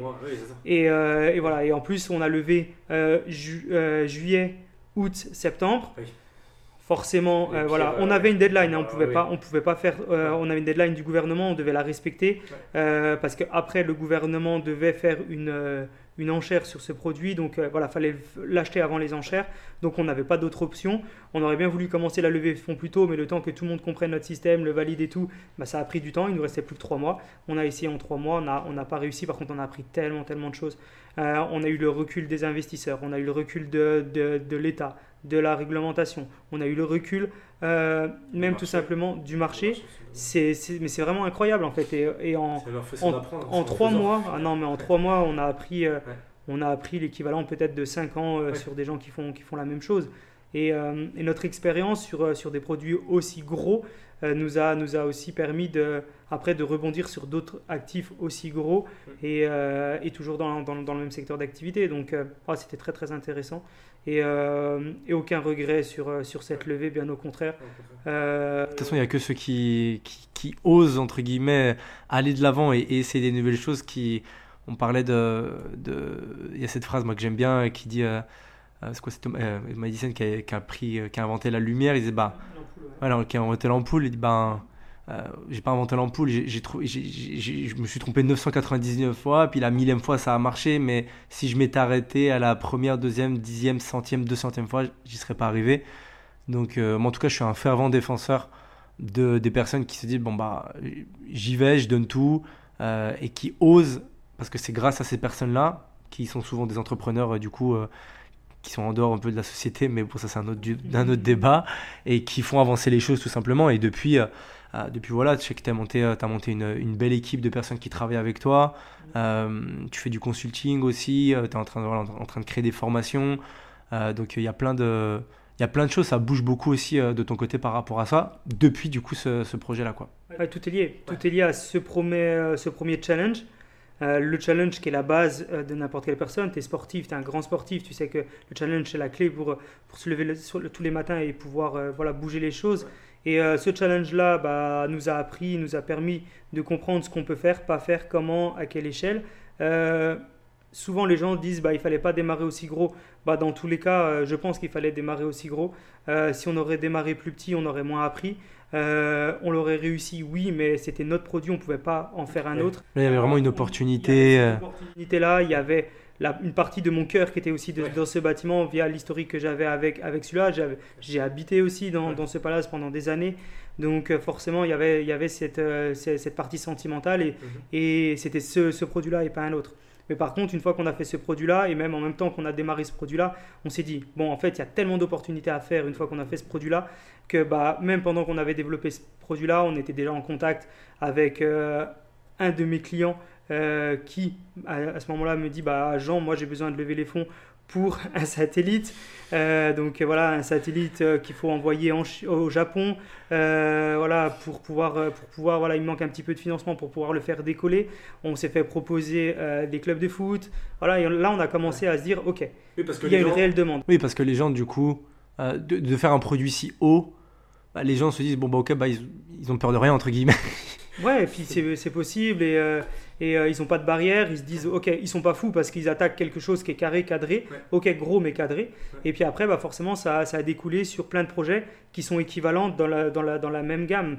Tu, tu l'as dit toi-même, euh, peut-être si on aurait fait que des produits à 500 000 euros, 1 million, 2 millions, bah demain on se, on se ferait proposer que, que ce genre de produits-là. Et par contre, on ne se ferait pas proposer des gros produits. Au jour d'aujourd'hui, on se fait proposer tous les jours des produits. Euh, où on a des, des, produits qui commencent à 500 000 euros, qui est notre plus petit produit, jusqu'à 28 milliards euh, des raffineries de pétrole. Donc en fait, c'est vraiment, vraiment super large au niveau, euh, au niveau des options. Et donc du coup, il y a vraiment la, possibilité, et c'est là qu'on voit qu'il y a la possibilité de tout faire. On a effectivement, il, y a de il, y a, il, y a, des petits produits, par exemple des montres, tu en as parlé justement. Il y a de l'art au milieu, il y a, il y a des startups, il y a des entreprises, il y a, vraiment plein de choses. Et puis ça va jusqu'à des grosses sociétés qui, qui, qui, ont évolué et qui, qui pèsent maintenant des, des, des milliards et qui ne peuvent pas, elles, être introduites en bourse et donc leur seul avantage pour avoir un équivalent, bah, c'est la tokenisation. Donc euh, vraiment, c'est vraiment la force. Et donc du coup, c'est pas un échec d'avoir démarré trop gros, c'est juste la meilleure expérience. Euh, on l'aurait réussi, on aurait été content. On l'a pas réussi, c'est même mieux parce qu'on a appris encore plus de choses. Et maintenant, on sait que 1, il faut éduquer le marché. 2, il faut expliquer. 3, il faut avoir un discours qui est différent. 4, euh, il faut oser démarrer ce genre de produit dans ce secteur d'activité-là. Et puis en même temps, on a aussi, euh, on a aussi, comme tu l'as dit juste avant, le retour du marché des, ok, des, du pro, mais aussi des particuliers. Nombre de particuliers qui nous ont appelés, qui nous ont dit, bah moi, ce produit m'intéresse, je suis un voisin, je suis un, client du passé avant la rénovation, moi je veux mettre de l'argent dedans. Et ce euh, c'était pas forcément que des gens qui étaient en Suisse, pas forcément que des gens qui étaient en France, mais c'était des gens d'un peu partout dans le monde qui ont dit, moi je veux mettre de l'argent dans, dans ce produit. Donc, euh, donc voilà, on a travaillé beaucoup avec des investisseurs professionnels. Il y a des particuliers qui ont pu mettre des fonds. Mais notre objectif pour les réglementations AMF, et on le précise bien, on a fait ça dans le cadre des, réglementations AMF avec un SPV privé, avec une limite d'investisseurs, mais des grosses sommes, etc. Et bah, du coup, voilà, ça nous a permis aussi de comprendre ce que l'on voulait faire. Et, euh, et, aussi de le faire aussi gros, ça nous a montré quelles étaient les limites hmm. et les possibilités aussi, par exemple réglementaires. Euh, je l'aurais fait plus petit, bah, je ne serais pas passé par le même système de SPV, j'aurais vu d'autres choses et, euh, et, voilà, vraiment c'était une expérience incroyable, c'était assez intense pendant, pendant les trois mois de la levée. Et puis après, bah, on a découlé sur plein de produits, des startups, des choses comme ça. Pour ouvre la porte aussi à, beaucoup de choses derrière. Et c'est vrai que ça, ça me fait penser aussi à, à, ce rythme où, on dit que dans un bull run, quand on est dans un projet, une semaine, ça équivaut à un mois. Bah là, voilà, je pense que c'est un peu la même chose. Là, c'était 12 euh, semaines. C'est comme si tu avais vécu un an de, ouais, un an de, un an de vie, mais en trois mois, très concentré. On dort, on dort pas beaucoup. Il y a beaucoup de rythme, il y a beaucoup de personnes. Il faut, on est sollicité, on parle, on n'arrête pas. Il y a, il y a, il y a beaucoup, beaucoup d'engouement. Euh, Ok, super. Une belle énergie. Et euh, souvent, quand tu accélères, enfin que tu attaques un marché comme ça assez nouveau, euh, nous, c'était un petit peu notre cas. Les, personnes qui pouvaient contacter, qui pouvaient, euh, qui pouvaient avoir un intérêt, avant d'avoir un intérêt, il y avait déjà de la curiosité. Mm. C'était un peu surtout, ok, qu'est-ce que vous avez fait, comment vous l'avez fait, pourquoi, mm. comment ça marche, comment ça fonctionne, où je vais. Quand je gros travail d'éducation. Mais le problème, c'est que bah, entre le moment où la personne a un intérêt et la personne peut éventuellement investir, là, cette phase d'éducation, si elle prend deux mois, bah, c'est trop tard, ta levée, elle est terminée. Donc, euh, c'est pas pour ça qu'on aurait peut-être réussi sur une levée plus longue. Je pense qu'on aurait réussi sur une levée trois mois plus longue, on aurait, on aurait réussi, c'était quasiment une certitude. Mais, euh, mais voilà, en fait, on s'est, on s'est vraiment, on a vraiment forcé, euh, forcé, forcé très, très dur dans cette période-là pour, bah, pour apprendre, pour comprendre, pour développer. Et puis, euh, et puis on s'est en même temps fait du réseau et fait connaître grâce à, grâce à ce produit-là. Donc on en est super heureux. Quoi. Trop bien. Bon, bah, génial. Euh, le mot de la fin, est-ce que tu vas rajouter euh, quelque chose par rapport à, à quoi que ce soit? Ça peut être par rapport à, à, ce que tu fais, par rapport à, cette expérience-là ou quelque chose. As, je te laisse carte, carte blanche si tu as envie de rajouter quelque chose. Alors effectivement, bah, il y, a, y, a, des petites choses à rajouter déjà dans un premier temps. Euh, pour les personnes qui nous écoutent, prenez vraiment le temps de comprendre, de vous éduquer, bien sûr de suivre la chaîne ou suivre les médias qui sont liés à la chaîne et qui sont liés à nous-mêmes. Il y a beaucoup, beaucoup de contenus intéressants, pédagogiques, qui vont permettre à tout le monde d'avoir les bons outils, la bonne compréhension pour pouvoir attaquer ce nouveau marché. Il euh, ne faut pas y aller parce qu'on vous, en, avait entendu parler. Euh, il ne faut pas y aller parce qu'il y a une star sur les réseaux sociaux qui vous dit Waouh, j'ai digitalisé quelque chose. On a eu l'exemple hein, il n'y a pas longtemps de Kev Adams qui a fait un film, enfin qui a qui a participé à une tokenisation via du NFT sur un film. Ça s'est pas forcément super bien passé. Mhm. Euh, il y a des gens qui ont perdu des fonds. Donc voilà, c'est important de comprendre. C'était du NFT, donc forcément, c'était pas du security token. Il y avait plus de risques. Les gens se seraient éduqués, auraient écouté la chaîne.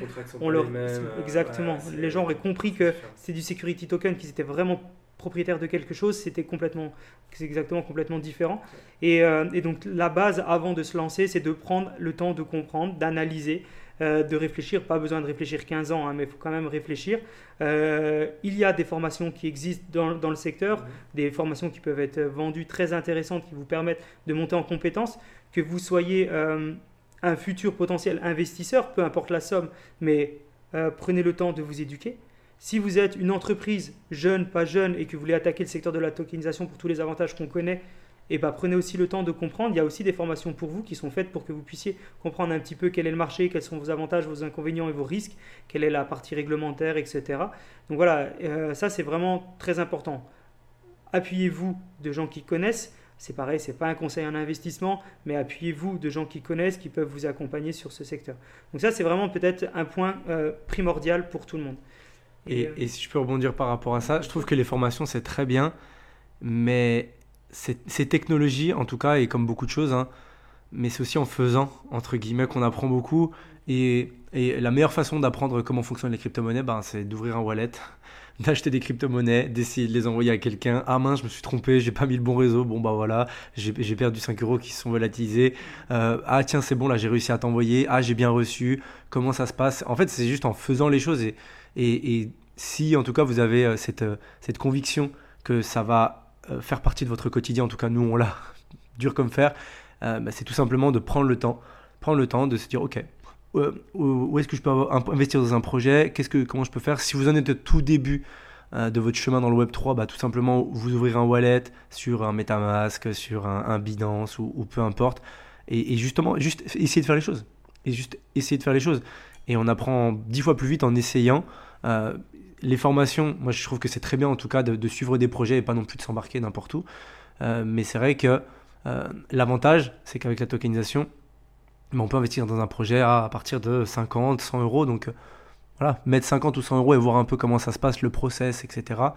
Bah, vous allez tout de suite euh, comprendre euh, comment se passe tout ça en fait. Et, surtout pas, quand on se lance sur une nouveauté, effectivement, il faut prendre des risques, mais jamais investir plus que ce qu'on est prêt à perdre. Ça, ça, bien sûr, tu, je sais que tu es 100% d'accord avec moi, mais on le précise du coup. Euh, quand, quand, on vous explique euh, investissez 5, 10 euros, 15 euros dans un projet, bah, ça va dépendre de votre portefeuille. Si 15 euros pour vous c'est une grosse somme, bah, peut-être faites quelque chose de différent ou peut-être investissez ailleurs parce qu'à un moment, c'est sûr qu'il faut attendre d'avoir un petit peu d'argent pour pouvoir investir. Investir demain 10 euros, alors c'est très bien pour tout le monde, mais c'est bien sûr une limite. Euh, mais voilà, l'essentiel c'est d'investir, mais pas plus que ce qu'on est prêt à perdre. Pas à se dire que si demain j'ai perdu cet argent, bah, je ne peux pas boire, pas, manger. Le problème c'est que les gens euh, ont tendance à faire la bascule en se disant qu'est-ce que je vais gagner si je mets tant donc, ok, je peux gagner ça, donc je vais risquer ça. Non, c'est pas comme ça qu'on calcule dans le monde de l'investissement. Euh, c'est ok, qu'est-ce que je peux, je suis prêt à perdre, peu importe ce que je vais gagner. Déjà, qu'est-ce que je peux investir par rapport à voilà, si je devais perdre de l'argent, combien je suis prêt à perdre. J'ai investi du coup cette somme-là, ce qui fait que si elle prend de la valeur, c'est cool. Si elle descend un peu, je suis pas stressé, je fais pas des mauvais choix. Voilà, ça c'est le sait, on a, on a aussi tradé beaucoup tous les deux, donc on sait ce que c'est que le trading. Et le fait d'investir voilà, dans les marchés boursiers, les choses comme ça, des fois on peut être stressé parce que voilà, il y a des fluctuations, mais on est stressé seulement parce qu'on a pris des risques inconsidérés. Si vous prenez des risques qui sont maîtrisés et calculés, que vous avez votre propre stratégie d'investissement, que vous avez calculé vos risques et tout, bah vous pouvez tranquillement monter en compétences et, risquer de plus en plus des sommes. Donc effectivement, au début, commencez par des petites sommes. Dites-vous pas, ouais, bon, ok, euh, j'investis que 100 euros, c'est pas assez, bah, je préfère aller me faire un resto. Allez-y, hein, faites un resto, il n'y a aucun problème. Mais si vous pouvez investir 100 euros, c'est quand même mieux. Ouais, ouais. Oui, c'est clair. Et ça, c'est vraiment ce que les gens doivent, doivent comprendre, c'est de ne pas risquer plus que ce qu'ils sont prêts à perdre. Et, euh, et après, peut-être une deuxième chose, au-delà du risque, c'est prenez le temps de monter en compétences et de vous dire que euh, et, vous, et plutôt, c'est pas forcément vous le dire. L'objectif, c'est pas de vous dire, ouais, ça c'est incroyable, mais en fait que vous preniez le temps de comprendre que c'est incroyable. Pas vous dire c'est incroyable parce qu'on vous le dit, mm. mais prenez le temps de comprendre et de vous dire, waouh, cette technologie est juste incroyable. Elle révolutionne tout, pas parce qu'on vous le dit, pas parce que d'autres acteurs le disent comme BlackRock ou d'autres sociétés, euh, mais vraiment avancer dessus. La technologie de la tokenisation, c'est vraiment, vraiment quelque chose qui est incroyable. Après, il y a la blockchain derrière, et la blockchain, c'est pas les cryptos. Il y a déjà beaucoup de sociétés, le corps médical. Il y a cet amalgame, ouais, c'est vrai qu'il y, a cet amalgame qui est que, ok, quand on entend blockchain, les gens ils pensent à crypto, ils pensent au bitcoin, qui il y a quelques temps était à 70 000 dollars, qui maintenant est à peine à 30 000 et qui était encore même plus bas avant. Et en fait, c'est. Euh, euh, c'est voilà, la blockchain, c'est une autoroute sur laquelle il y a plein de choses qui peuvent circuler. C'est une technologie qui est incroyable. Et de dessus, on peut mettre plein de choses différentes. Oui, on peut mettre les crypto-monnaies mais c'est pas parce qu'on met un, par exemple un security token euh, qui va se comporter de la même façon et qui va avoir des fluctuations, encore moins parce que là c'est rattaché à quelque chose de physique. Mais voilà, c'est vraiment une technologie en tout cas qui est incroyable. Et après, sur cette technologie, on peut mettre plein de choses euh, qui vont être différentes. Et il y a des gens qui vont avoir un petit peu plus, on va dire, d'appétence bah, pour les cryptos, d'autres pour les NFT, d'autres pour les security tokens. Et c'est ça qui est, qui est génial justement avec ces technologies, c'est qu'au final, elle n'est pas faite pour une seule chose elle peut être utilisée de plein de, de plein d'autres façons et on peut, bah, comme sur une autoroute, on peut y aller en camion, on peut y aller en moto, on peut y aller euh, en voiture, avec plusieurs styles de voiture, etc. Voilà, c'est la même chose. Comme, sur Internet. Internet, vous ne pouvez pas faire que une chose, vous pouvez tout faire sur Internet. Et, euh, et, la blockchain, c'est ça. C'est ouvert, euh, libre à vous de, d'utiliser. Déjà, il y en a plusieurs. Ça, c'est vraiment très important, comme il y a plusieurs sites Internet sur bah, sur Internet. Et puis après, c'est à vous de choisir quel est, celui qui vous intéresse le plus, celui avec lequel, voilà, des moteurs de recherche sur Internet, il y en a plein. Bah, c'est à vous de définir si vous préférez travailler avec un moteur de recherche ou un autre. Et bah, la blockchain, c'est la même chose. Est-ce que vous pouvez travailler, préférer travailler avec cette blockchain-là ou cette blockchain-là Si oui, pourquoi? Quels sont les avantages et les inconvénients de, chaque blockchain? Et effectivement, ouais, on peut, on peut partager des données, on peut partager des informations du tiers de propriété, on peut se partager de l'argent, on peut se partager énormément de choses grâce à la blockchain. Et peut-être on ne l'a pas encore assez précisé, mais euh, la blockchain est la propriété de personne. Ouais. Ça, on n'en a pas encore Ah parlé, oui, c'est mais vrai c'est que- vrai, c'est vrai que pour nous, c'est logique. Oui. Mais c'est la propriété de personne, c'est complètement décentralisé. Euh, c'est des blocs, des utilisateurs qui sécurisent le réseau. Ah, Vous attaquez la blockchain, vous devenez un bloc, vous devenez un nœud, vous devenez une sécurité. Ce qui fait que si demain il y a quelqu'un qui veut pirater cette blockchain, ce qui n'est pas du tout le cas sur Internet, parce que c'est beaucoup plus risqué sur Mhm. Internet, mais si demain il y a quelqu'un qui veut pirater la blockchain, il doit pirater au minimum 51% de tous les ordinateurs qui utilisent cette même blockchain. En même temps, à la même seconde, au même moment, Mhm. ah, c'est juste impossible. Donc, euh, donc du coup, il n'y a rien de plus sécurisé actuellement que, que, que la blockchain. Et ça, les gens vra- vraiment se- s'en rendent pas compte. Euh, parce que pour beaucoup de gens, c'est du risque. Mais c'est pas que du risque, c'est vraiment une, une grosse révolution euh, euh, en termes de sécurité, de décentralisation et, et de, de possibilités euh, de travail dessus via, via Sentier de confiance, qui peut être une banque ou, ou autre chose. Quoi. Ouais, on est dans la phase. euh, Il y a toujours trois phases quand une révolution. Il y a, il y a au début, c'est quoi? C'est incompréhension. Ouais, c'est déni. Après, c'est danger. Après, c'est évidence. Exactement. Et c'est vrai que euh, les gens, là, beaucoup de gens sont dans le dans le danger, mais je, je- dans quelques temps, je pense que ça sera. C'est une une évidence. Et, euh, et moi, moi, j'ai une ane- anecdote avec euh, mon père. Je me souviens à l'époque, je lui disais. euh, il faut qu'on ait Internet à la maison, c'est génial. Il me disait, mais qu'est-ce que tu veux faire, Internet? Ça sert à rien. Mais si, tu vas voir, on peut faire plein de choses, etc. À l'époque, on voulait être sur Messenger. Et lui qui aujourd'hui maintenant est tous les jours sur Internet, et maintenant que je lui parle du Web 3, je dis, mais tu dois t'intéresser. Il me dit, mais non, mais c'est pour, c'est les criminels qui sont dessus. Je dis, mais tu vas voir. Et je sais que dans quelques années, ça va être l'inverse. C'est- marrant, c'est les cycles. C'est marrant parce que c'est les cycles qui se, qui, se répètent un petit peu. Et tu as ceux qui veulent embrasser un petit peu ces nouvelles technologies. Et t'en as qui sont plutôt réfractaires, mais qui au final vont s'y mettre aussi, en tout cas on en est sûr. On en est sûr parce que la blockchain, c'est la plus grosse révolution après Internet technologique. Il y a eu Internet et il n'y a pas eu d'aussi grosse révolution technologique que la blockchain. Exact. Et euh, vraiment, on en est sûr que dès qu'il y a un projet sur la blockchain, si le projet il est maîtrisé, censé, notamment la tokenisation d'actifs, on est sûr que c'est le futur. Ça, il n'y a, pas- il y a aucun doute là-dessus. Super. Bah, écoute, merci, euh, merci beaucoup, en tout cas. Euh, on en refera évidemment euh, des, euh, des épisodes comme ça. Celui-là, il était dédié, euh, on va dire, à, cette aventure du, record du monde de tokenisation, donc euh, 200 millions d'euros, euh, qui, a été, qui a été réalisé. Donc, euh, on, va mettre, on, va, on va continuer de mettre plein de choses. On a une newsletter aussi euh, à différents niveaux de, co- de connaissances par rapport au Web3, la tokenisation, euh, euh, la finance décentralisée. On a une chaîne YouTube aussi, donc Token Talkers. Voilà, c'est euh, Token Talkers, vous pouvez nous trouver partout, sur Twitter aussi, également Instagram, euh, TikTok. On essaie d'être un peu partout. Euh, on sait qu'il y a différents canaux, différentes, différentes populations, on va dire, qui vont nous écouter ou nous regarder.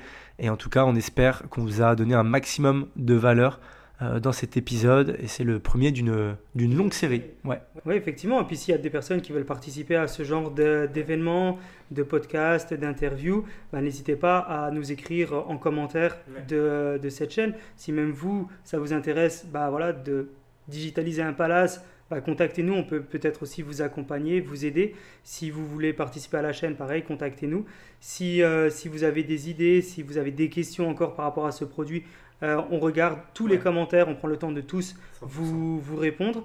Euh, donc voilà, n'hésitez pas. Il y a aussi, euh, bien sûr, vous pouvez aussi nous contacter par mail sur, sur l'adresse mail team at tokentalkers.com. Donc n'hésitez pas, il y a vraiment différents canaux pour nous contacter. On est vraiment ouvert à tout. On essaye vraiment là de, de, de mettre en place cet aspect communautaire qui, est- qui nous tient à cœur. Et euh, peut-être et, et elle est déjà elle est, elle est déjà grosse et justement on, est, on essaie de l'organiser de, de plus en plus en tout cas pour qu'on puisse euh, échanger avec vous au maximum parce que euh, bah, c'est dans l'identité du Web 3 et dans, la nôtre aussi où euh, bah, c'est la communauté qui est au, cœur du produit, qui est au cœur du service, qui est au cœur de, euh, du projet tout simplement. Donc on a à cœur de pouvoir échanger avec vous, d'avoir euh, d'avoir vos feedbacks. Donc euh, n'hésitez pas, euh, commentez, euh, envoyez-nous vos, envoyez-nous vos feedbacks si vous voulez participer, même pourquoi pas, même si vous n'êtes pas forcément acteur à 100%. euh, ça peut être ça peut être sympa. Donc, euh, donc voilà. Likez, Likez, partagez, mettez-nous autant d'étoiles que vous avez trouvé intéressant sur votre plateforme de podcast ou, ou un like, peu importe de où vous nous regardez, où vous nous écoutez. Et on vous dit euh, à très bientôt en tout cas. Merci.